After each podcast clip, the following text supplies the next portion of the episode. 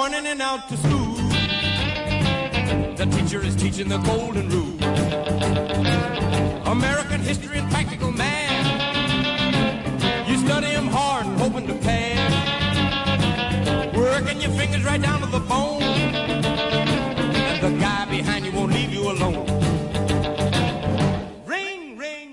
Everyone. My name is Leonie Haimson. Welcome to our show, Talk Out of School, on WBAI Radio 99.5 FM and WBAI.org, where we focus on issues affecting public schools here in New York City, at the state level, and nationally.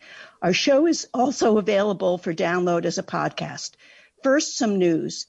Elementary and District 75 schools for seriously disabled kids reopened in New York City to in-person learning on Monday after the holiday break. About 190,000 students who opted into in-person learning are attending school between one and five days a week. The rest of the time they're online, as are most New York City public school students who are learning remotely full-time. Middle school and high school buildings are still closed this year until further notice. Both the mayor and the governor say that as long as there is regular random COVID testing happening in schools and the rates are lower than they are in the larger community, they do not intend to close all schools again, either in New York City or statewide during the pandemic.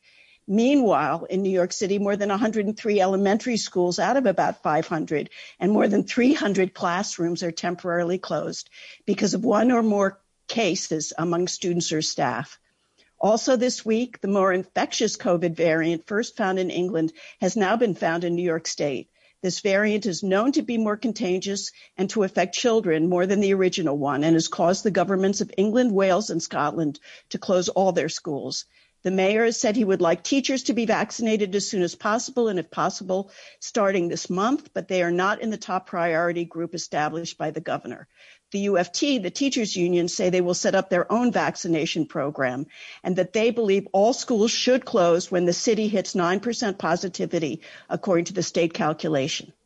But now I'd like to bring in my very special guest, Professor Jal Mehta, who wrote a thought-provoking and optimistic piece in the New York Times recently entitled Make Schools More Human. The pandemic showed us that education was broken. It also showed us how to fix it. Professor Mehta teaches at the Harvard School of Education and is also the co-author of the recent book entitled In Search of Deeper Learning, The Quest to Remake the American High School. Professor Mehta, thank you so much for joining us today. Thank you so much for having me. So you wrote in your op-ed in the New York Times that by making pre-existing problems with education more visible, the COVID pandemic has actually allowed us to envision a way to rebuild and reimagine schools. Can you explain what you meant by that? Uh, sure.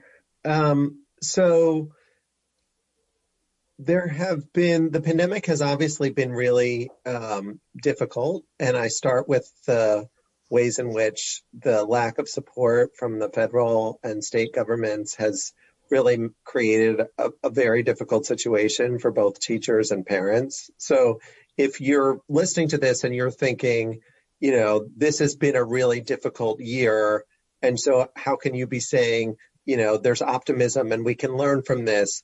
Uh, I think we're we're both right. It has been a really difficult year.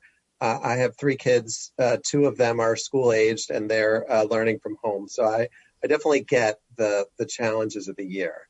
But at the same time, I think um, it has forced us to uh, pause and sort of think about what's really uh, important. Uh, if we if we go back to last spring, uh, a lot of districts, including New York, were doing a lot of uh, um, work in getting families food, and um, so we sort of saw at the beginning that there's kind of like a Maslow's hierarchy of needs of what kids need and, you know, in schools, sometimes we're so focused on uh, the academic stuff that we forget that it all starts with uh, safety, food, belonging, and so forth. So for starters, we just sort of started to see students more as kind of full human beings and started to react to that.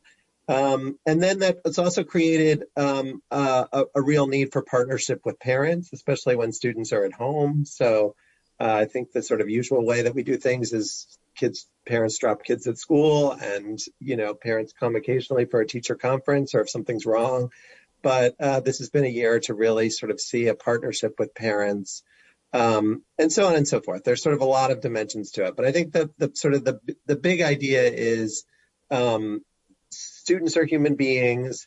We need to slow down. We need to build relationships. We need to uh, think about them individually. And those are all things we sometimes forget in the sort of uh, treadmill that is school.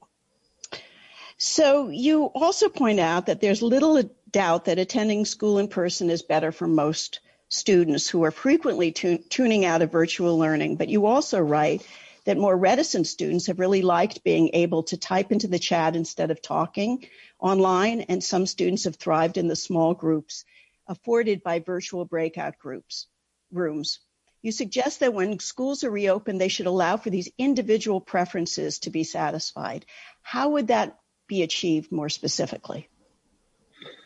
It's a great question, and uh, a lot of it will depend on the circumstances and the ingenuity of teachers and principals. Um, I think it's just sort of, I think there are a lot of possibilities, but I think the sort of the key lesson is kids are different. And I think if there are parents listening out there, you know, some some kids were really uh, starved of the human contact that comes with physical school and have been sort of miserable under these circumstances. And some students have have actually thrived and appreciated uh, the chance to focus on school, the less sort of um, dealing with the social dynamics of school. Um, and as I said, the the chat has been a godsend for for some shyer uh, students. So there are lots of possibilities, but I think the the sort of the bigger point is school is kind of designed for kind of like the modal student, the sort of the middle of the road, but there is no modal student. Every student is different. And so the question is like, are there ways to work in different uh, modalities? Um, so, you know, I mean, um, when kids are are working on things, teachers can circulate and see what's happening with uh, particular students. You can do more things in small groups. Like, there's no sort of like revolutionary answer. I don't imagine a world where kids are sitting in fourth grade all with computers in front of them typing to their teachers. Like that's probably not what, what we want to do in physical school. But I think it's just sort of like a reminder that um, I visited a school in Canada once and they had, uh, it was a new school and they built it in a fairly open way so that um, there was a lot more interaction between, so like all of the fourth grade classrooms were around like a fourth grade nook, which was where the kids could hang out between classes. And the idea is that the fourth grade teachers would spend a lot more uh, time with each other if they could, you know, if they were not just off a long hallway, but they were actually sort of more around a circle and they were constantly running into each other.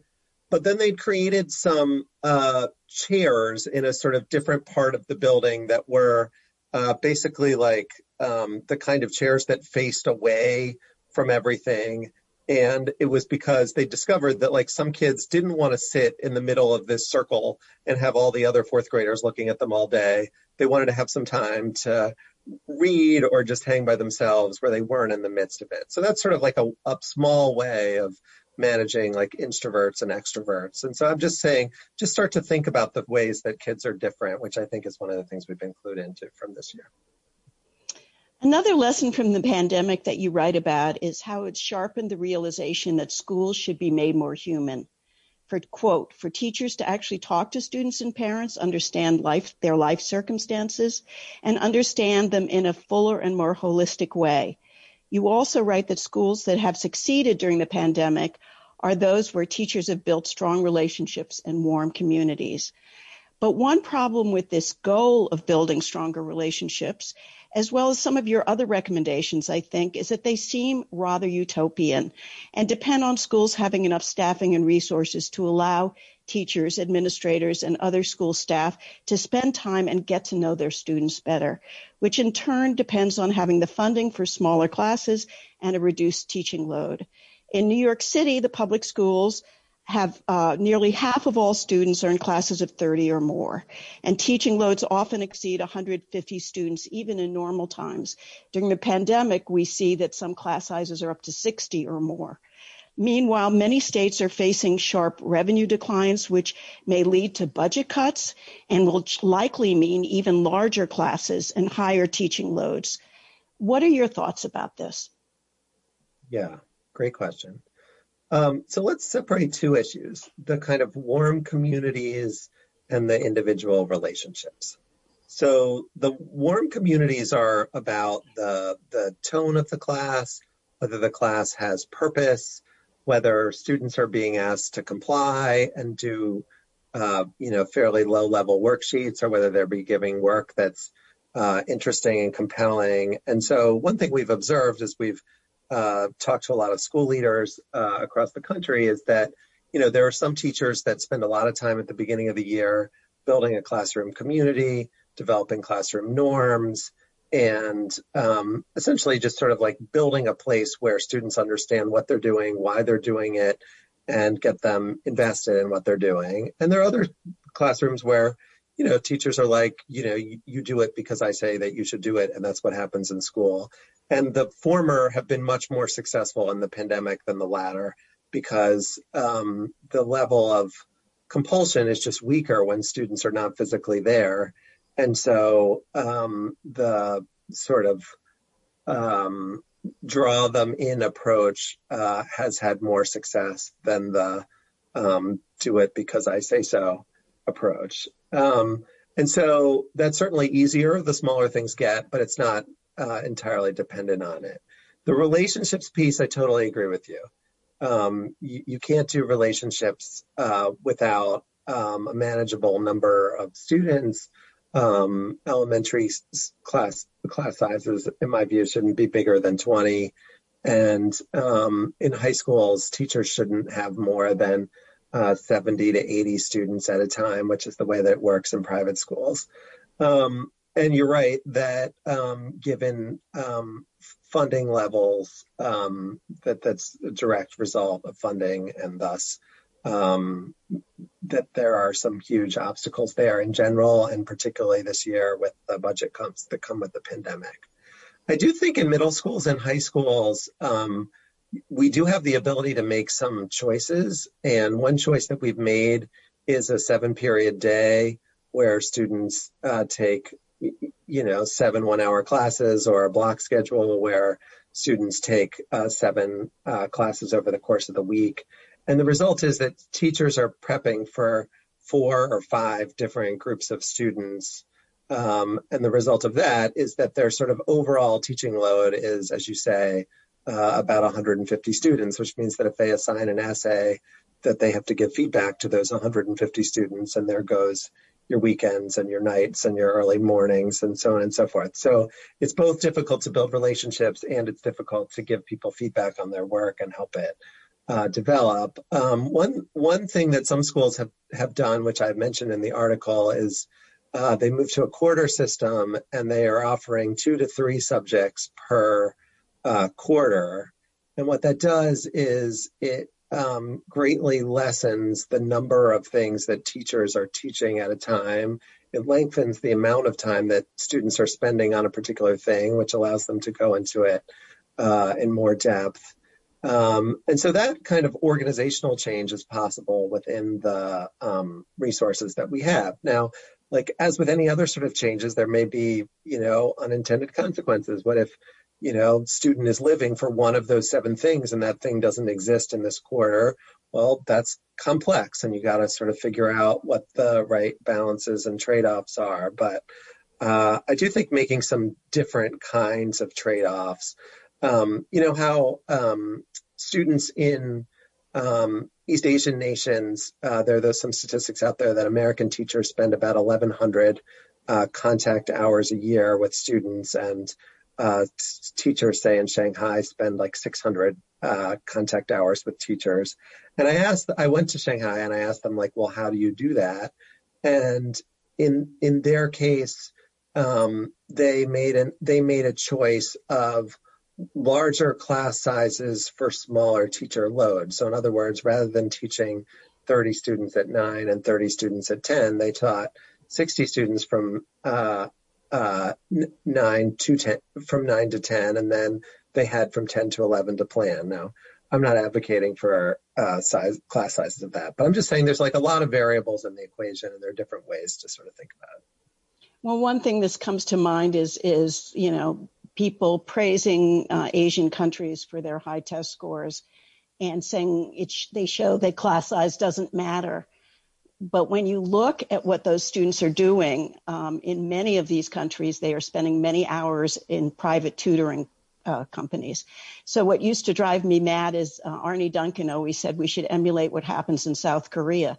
Well, in South Korea, the parents send their kids to school with pillows, expecting them to sleep through the school day and then go in the afternoon and the evening to private tutoring companies and um, the average family spends a huge percentage, like 20% of their disposable income on tutoring in those countries. So I really do not think that we need to emulate that system. But that's just an aside. I, uh, I agree on the cram schools in South Korea. I like took South Korea out of uh, my slides a few years ago when I learned more about that point. Yeah, great. Um, so. Uh, one practical lesson that I think is quite obvious um, that you've suggested is scheduling classes starting later in the day, particularly for high school students. And people have been talking about this for years, long before the pandemic. Why do you think it hasn't happened already? Well, before I'll answer that, but um, you know, all change starts with hope that things are possible, could potentially be different. So right.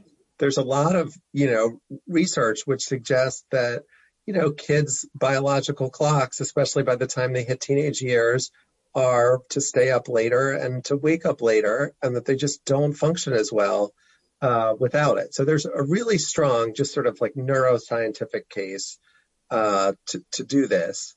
Um, I mean, the two reasons that it, it hasn't happened are in places where students don't get to school on public transportation, which may be less true in New York City.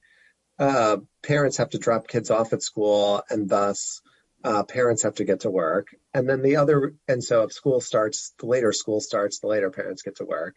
And then the other reason is sports. Uh, you know, after school sports have to start by I don't know, three thirty or so, and thus school needs to end.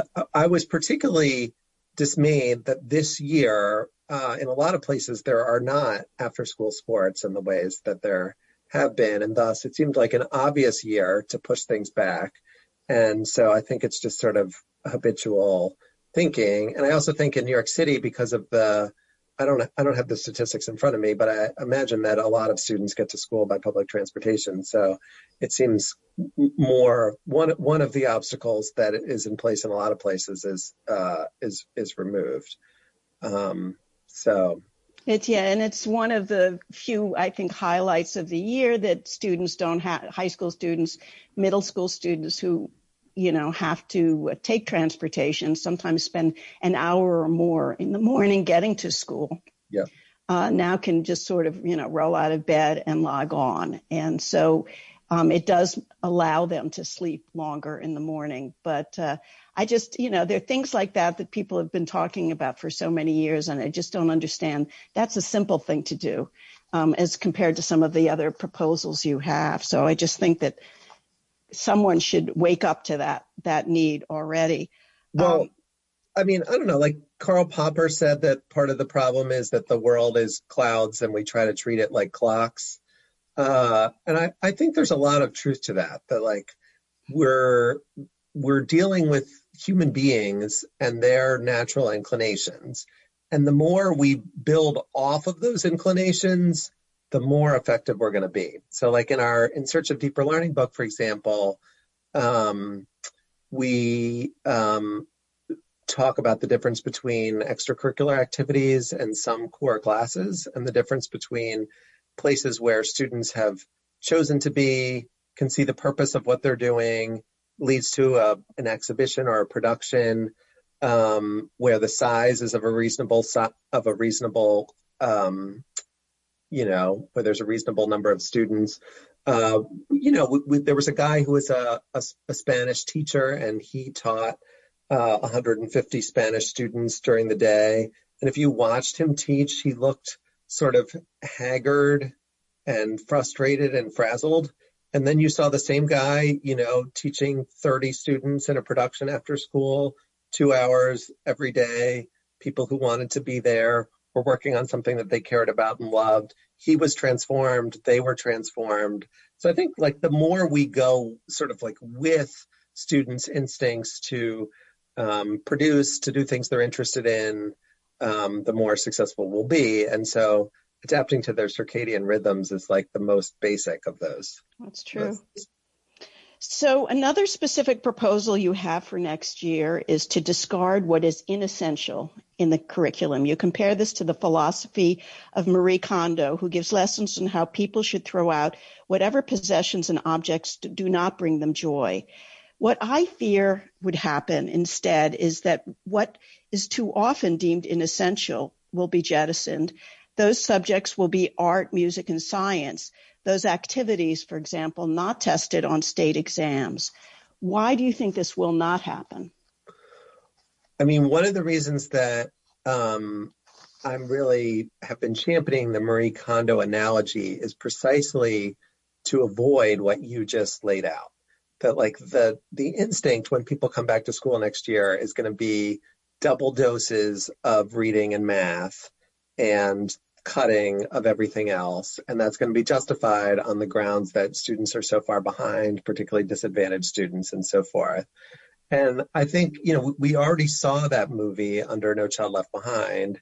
And the result is that it, there's just a lot of unintended consequences and you turn a lot of kids off from school as you sort of force them into double doses and you take out a lot of the things that kids find most um, interesting and engaging uh, about school. And so um, Shanna Peoples, who's National Teacher of the Year, was in a design charrette we were running last spring, and she said, um, you know, I think we need to do some Marie Kondoing. And I was like, this is a really uh, brilliant uh, metaphor because um, the question is, um, if you if you really think about it, not everything in the curriculum is essential. So there are some things that you want to keep your, you know, your, your Newtons and your Darwins and your Du Boises and, you know, these are the things, these are like the paintings hanging in your living room. Like you're not letting those things go. But there's a lot of other things in there that like, if I asked you about it as an adult, you could tell me that at some point in school, yes, it like passed before your eyes, but it's not really central in your thinking in life. And there's a huge number of things in school like that. And so some of those things uh, could be uh, cut. And then the most important thing in the long run are skills, right? Like the ability to uh, to to read, to write cogently, to think about an argument, etc. And so there's no reason to sort of like rush and like double to do those things. You can integrate those skills within whatever units you want to do next year. So in terms of like what's been missed, I just think we should, you know, go after it with a, a scalpel. Think really carefully, like, okay, maybe there are some things in math that are really sequential that were missed and really like absolutely have to be learned before they come up again. But like, you know, I have kids in school and like in fourth grade, they're learning how to write an essay with an argument and certain kinds of details that support the topic sentences. Like they're going to be doing some version of that until they graduate from high school. So like we don't need to like make it up exactly like next year. We can just integrate it into the work that they're doing.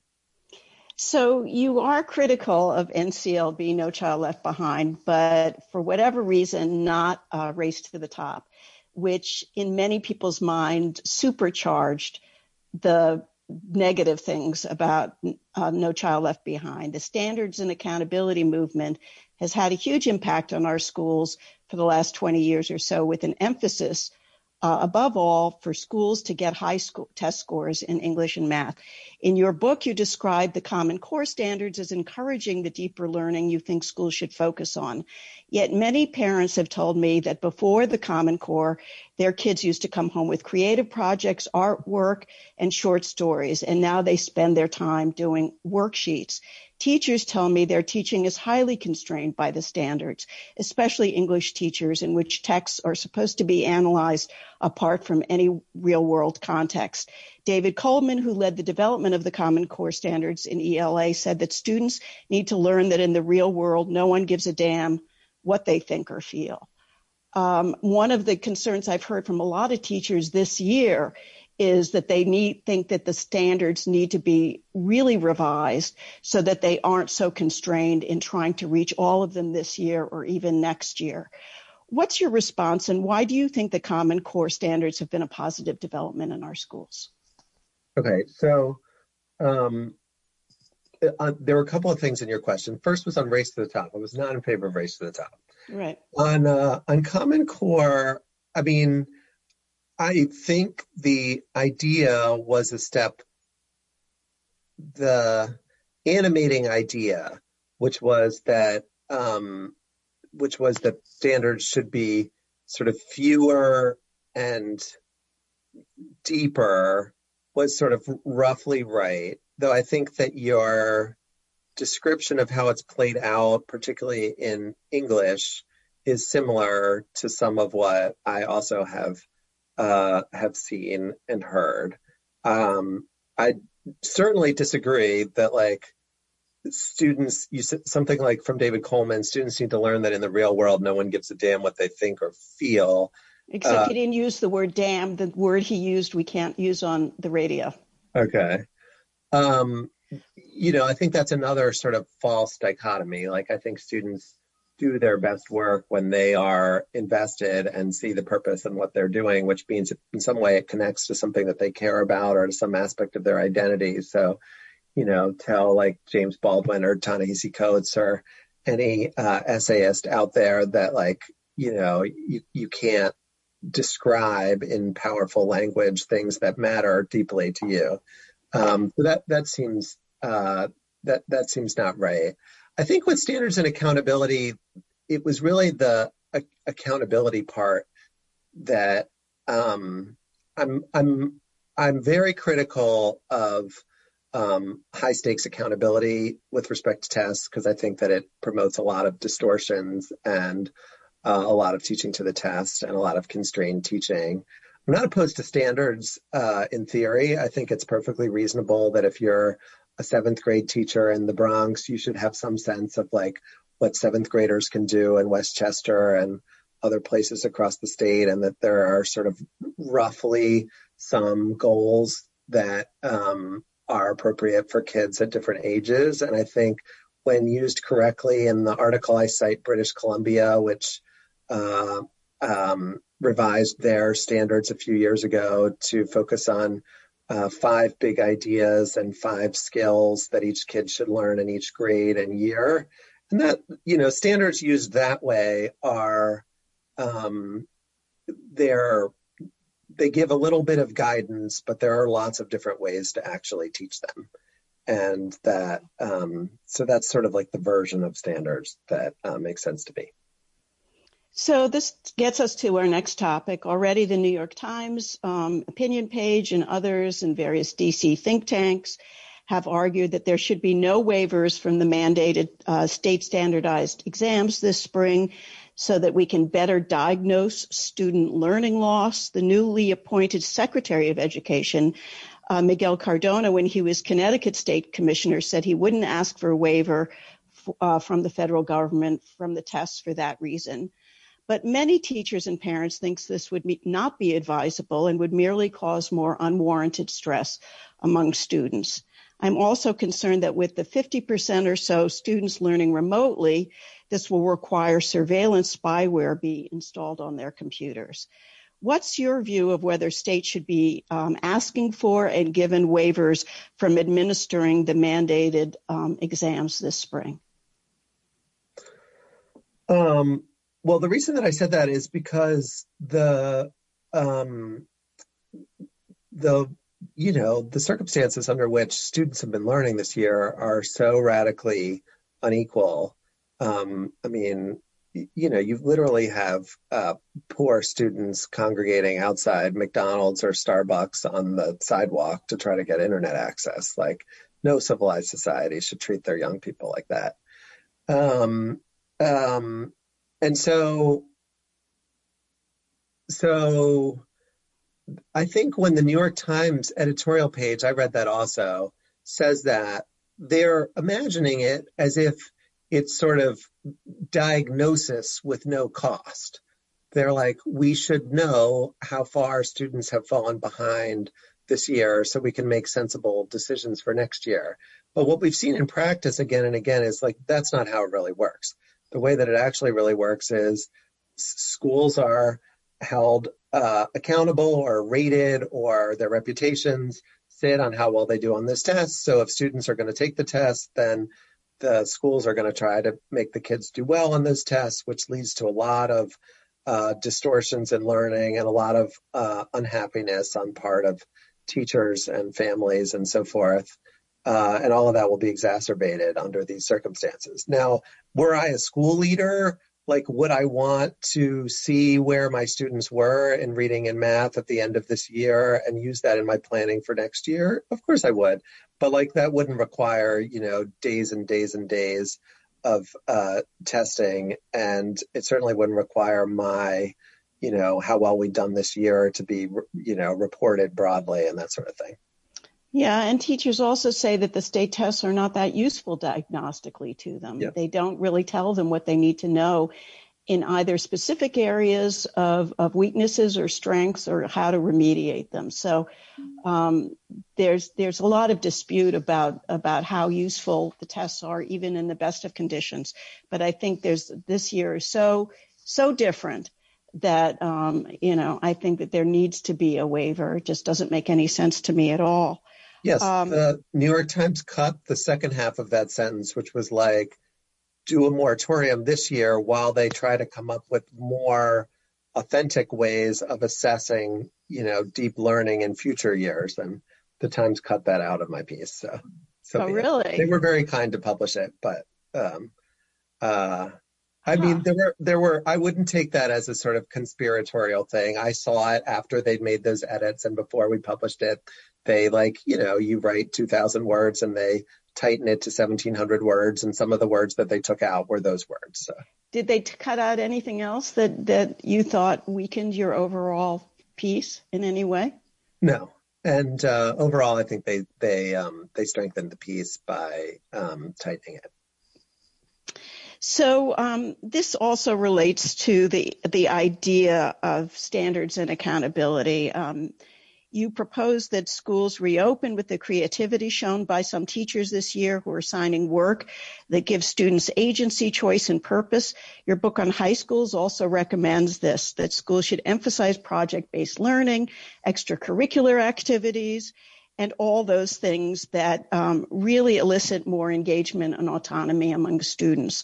I know that the most memorable experiences I had in high school were the projects I chose and completed and my involvement in art and drama classes that really sparked my imagination and, and my interests and talents. And I know that most adults uh, agree that those are the things that they really remember from high school and really hope that all children can get the, the, the benefit of.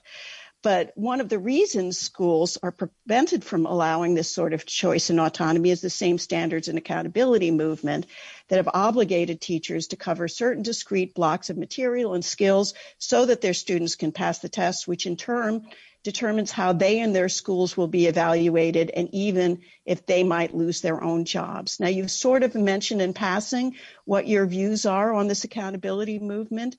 Um, but uh, you haven't really acknowledged how that might further constrain how teachers and schools can really allow for that kind of autonomy among their students when schools reopen next year. Yeah. I I am quite critical of the standards and accountability movement in the previous book I published, The Allure of Order, uh, from 2013, um, and then the deeper learning book, it was sort of, well, there are all of these bright spots among individual teachers and in electives and in extracurriculars, particularly when they're in the parts of schools which are in some way kind of buffered from the uh, testing requirements. Um, I think more broadly, you know, I say in the piece something like, like we should have known. One of the things the pandemic revealed that we really should have known all along is that you can't kind of widget your way to powerful learning. And I really think that's true. Like we sort of bought into a kind of linear business, like let's just set the goals and march the kids towards the goals and that will gradually achieve progress kind of vision. And I just, because of the importance of student motivation, like you can't, students can't become skilled at things without putting some, you know, mental and physical investment in those things. And so, um, giving them some opportunities to choose and opportunities to go deep on things that they're interested and care about, like that's ultimately what will produce uh, deep knowledge and expertise. Um, and so, you know, if I asked uh, uh, someone who, you know, if I asked you about the French Indian War or the mitochondria or any number of topics you learned in school, I bet that the average adult's knowledge of those things would be pretty weak. But if you were on the high school newspaper and I asked you, like, how do you write a lead or what's the structure of a of a of a newspaper story. I bet if you hadn't read a newspaper story, written a newspaper story in 50 years, you would still know the answer to that because you actually sort of experienced what it was like to produce that kind of thing, and you uh, did it over and over with peer mentorship and apprenticeship and so forth. So I I'm not.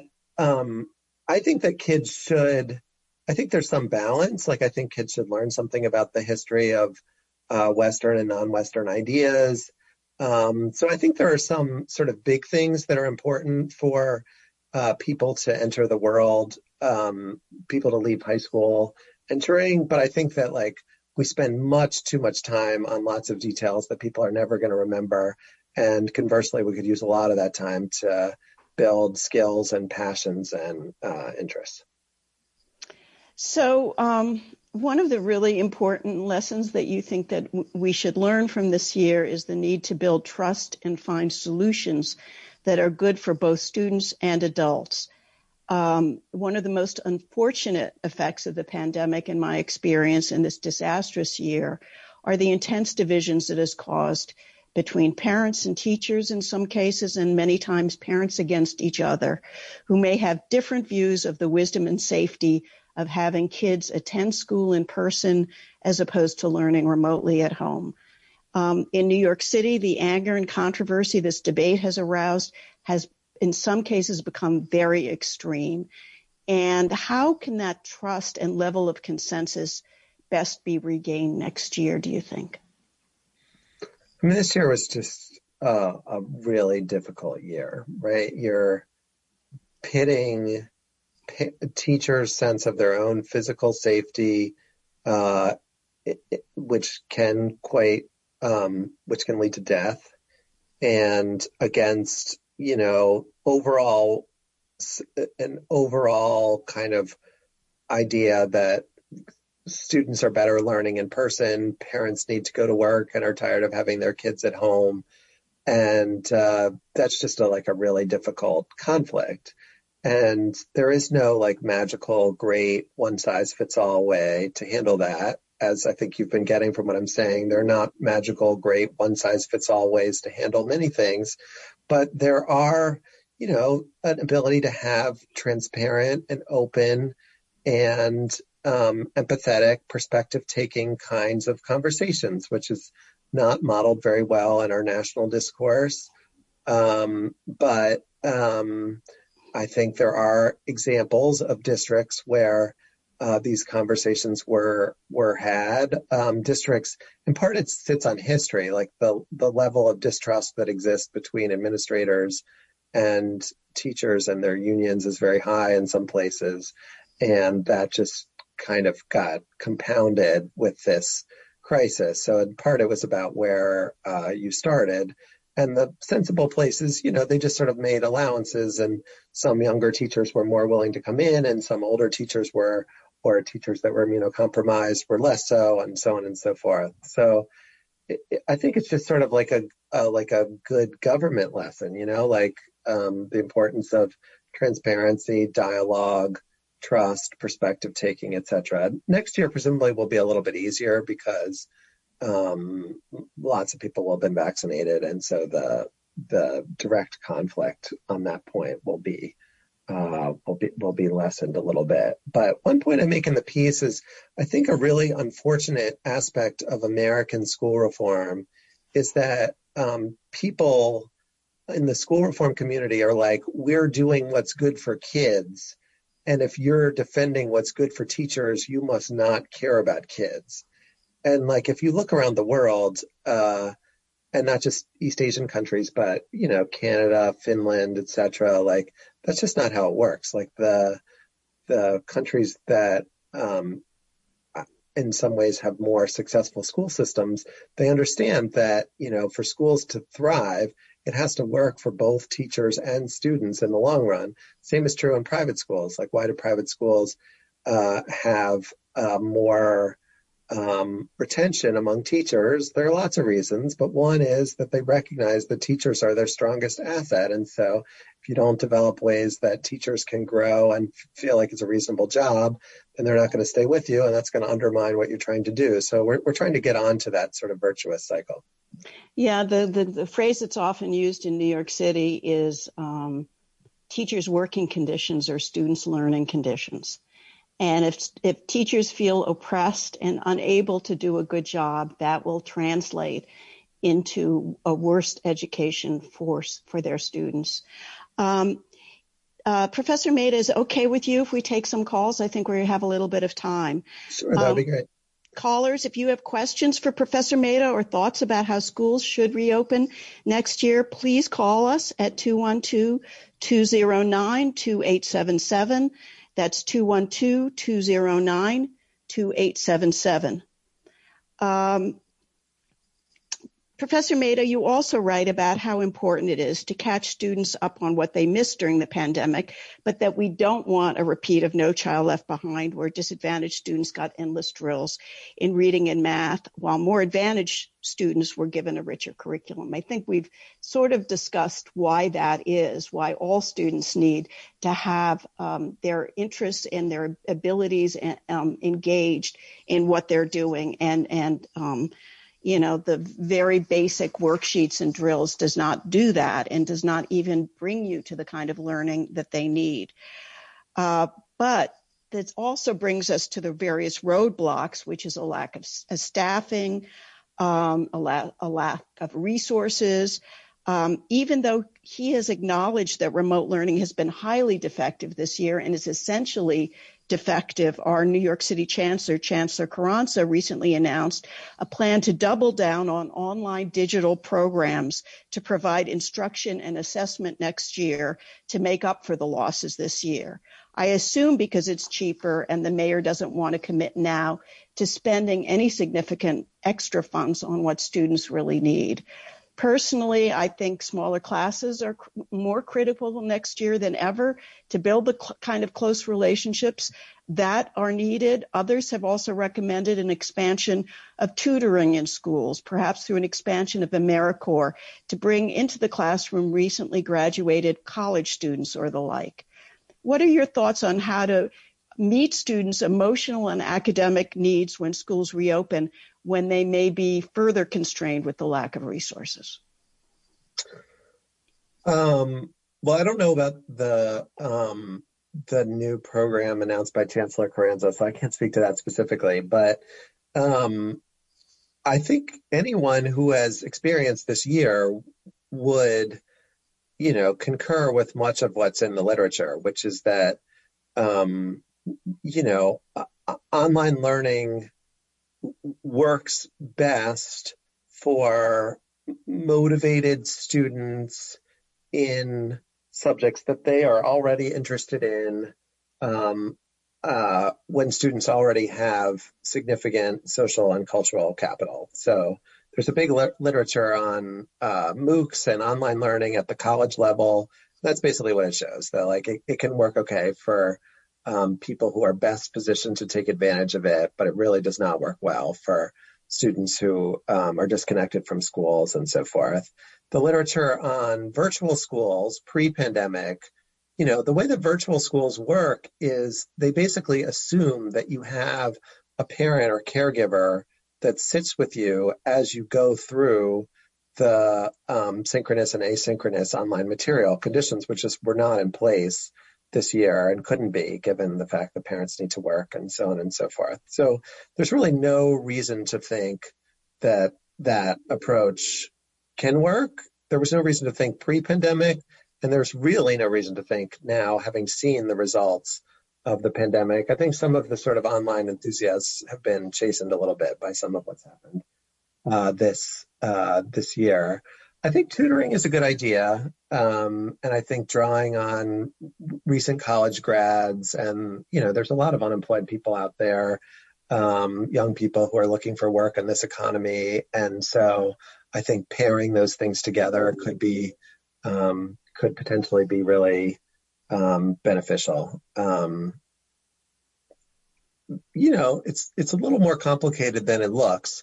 So um, as with everything else, it'll depend on some, you know, training, support, troubleshooting, etc. But uh, in general, it seems like a promising direction to go.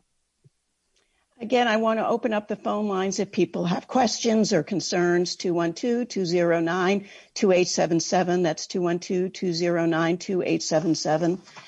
Um, one of the things about the research that I've looked at on remote uh, learning, which you mentioned, is that the most dedicated, uh, focused students are going to do okay, especially if they have support at home.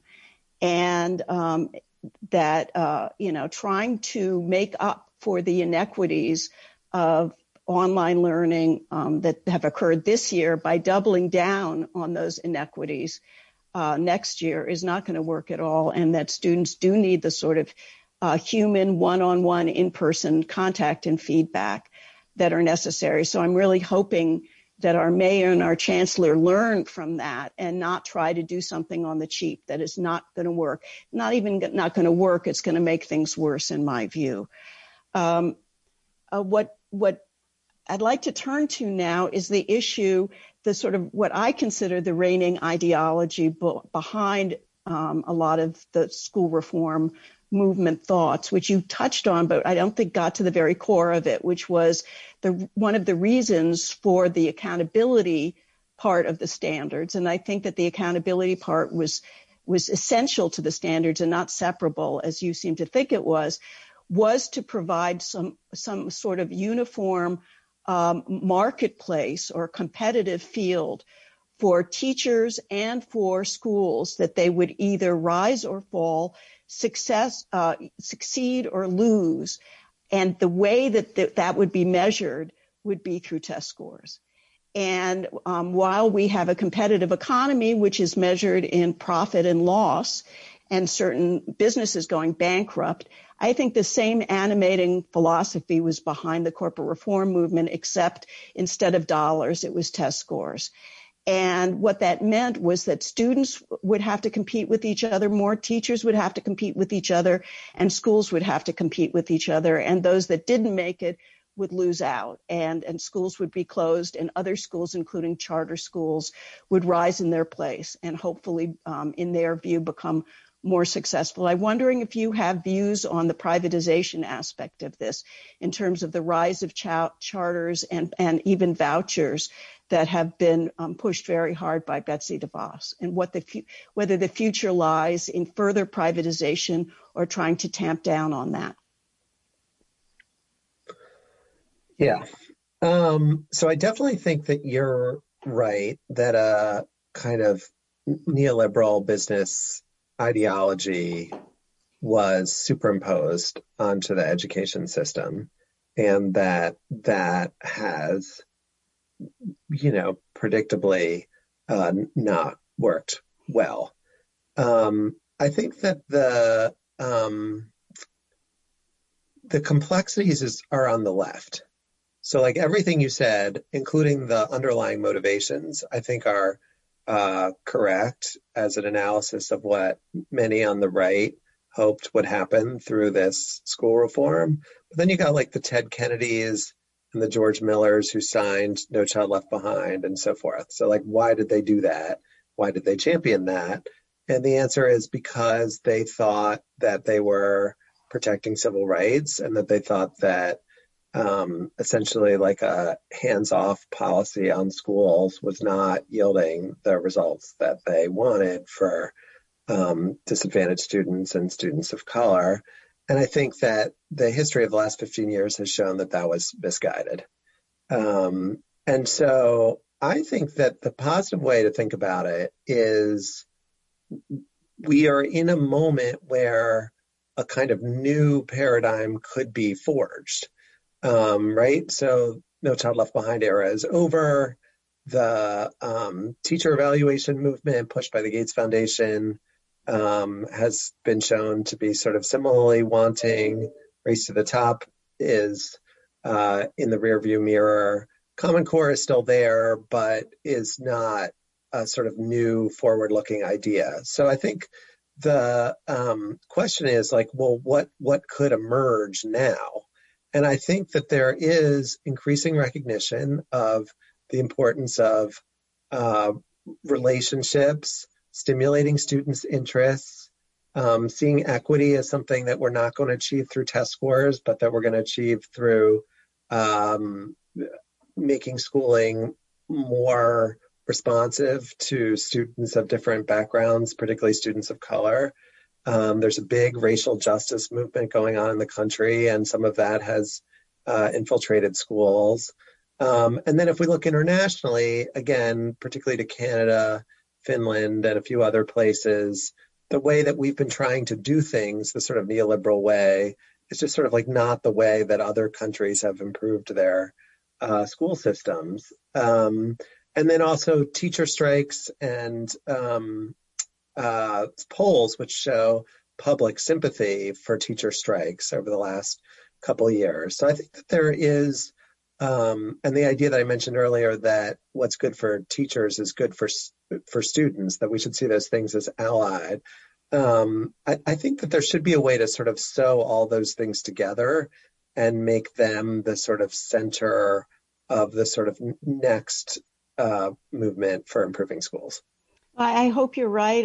I, think with the new administration and now hopefully uh, a new Congress, a new Senate with the Democrats in control, they will provide the resources and push towards more equity in terms of things like class size and, overcrowding and, integration even that will prove to be more successful than the, reigning ideology of the past 20 years. I want to thank you so much, Professor Mehta, for joining us. I want to thank you for your work, for pointing out some of the some of the possible positive lessons learned this year through the pandemic. Hope you might be able to join us again sometime soon.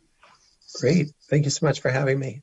Yeah, thank you again. And again, uh, I will put his, the, a link to his op-ed in the New York Times and also a link to his book on high schools, uh, In Search of Deeper Learning, The Quest to Remake the American High School Um, on the resources list on the podcast and at WBAI. This is Leonie Haimson, host of Talk Out of School on WBAI 99.5 FM Pacifica Radio.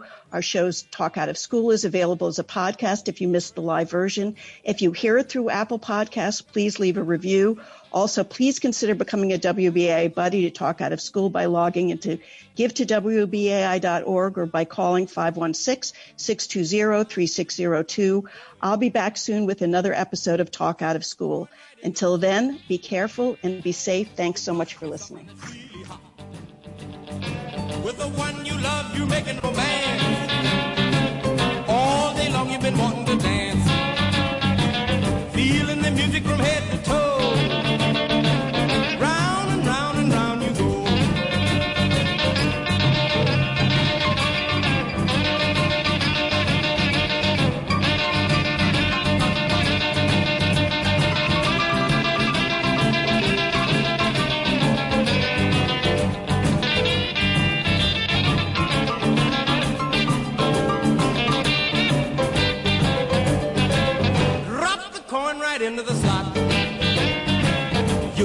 Something that's really hot.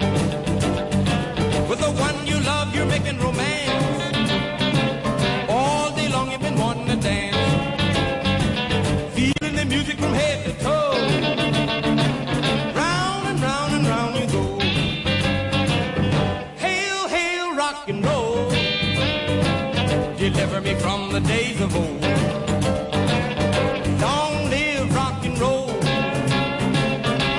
The drums loud and bold.